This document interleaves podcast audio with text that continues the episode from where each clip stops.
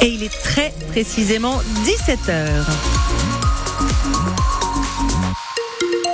Le flash présenté par Marion Dambiel-Arribagé. La colère des associations de défense de l'environnement. Huit d'entre elles ont claqué la porte d'une réunion hier après-midi au ministère de l'Agriculture, réunion de suivi du plan Ecofito.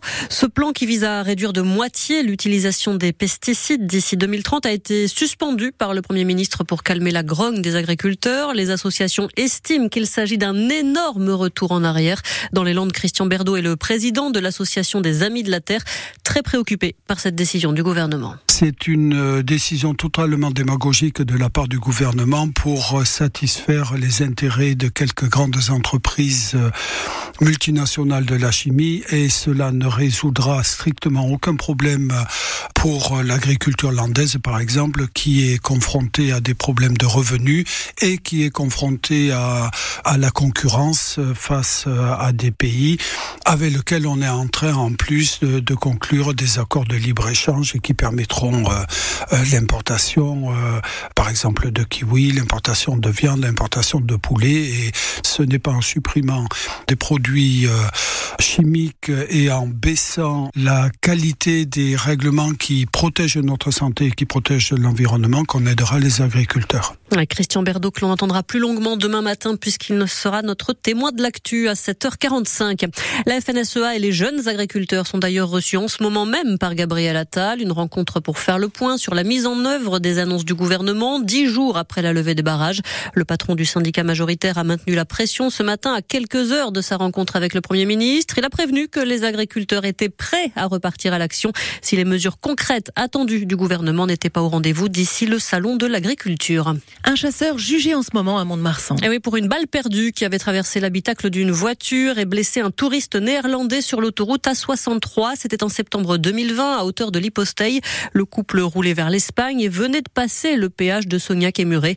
L'enquête a mis en cause un chasseur girondin de 64 ans qui participait à une battue au sanglier ce jour-là, mais il conteste les faits.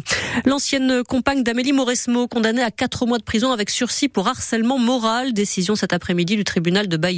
Les deux femmes étaient en couple depuis 2014. La joueuse de tennis aurait fait part à sa compagne de sa volonté de divorcer en 2023 et affirme avoir depuis été harcelée. Humiliation, chantage, insulte. Amélie Mauresmo s'est même vue prescrire 10 jours d'incapacité totale de travail. Son ex-compagne écope donc de 4 mois avec sursis, avec interdiction de s'approcher d'Amélie Mauresmo et de sa nouvelle conjointe. Son avocat annonce qu'elle va faire appel. Un policier agressé au couteau en plein commissariat. Ça s'est passé à La Rochelle ce midi. Un homme s'est présenté à l'accueil et aurait demandé à parler à ce policier en particulier avant de le frapper, d'abord à main nue, puis avec un couteau de cuisine. Le policier n'a été heureusement que légèrement blessé à la main.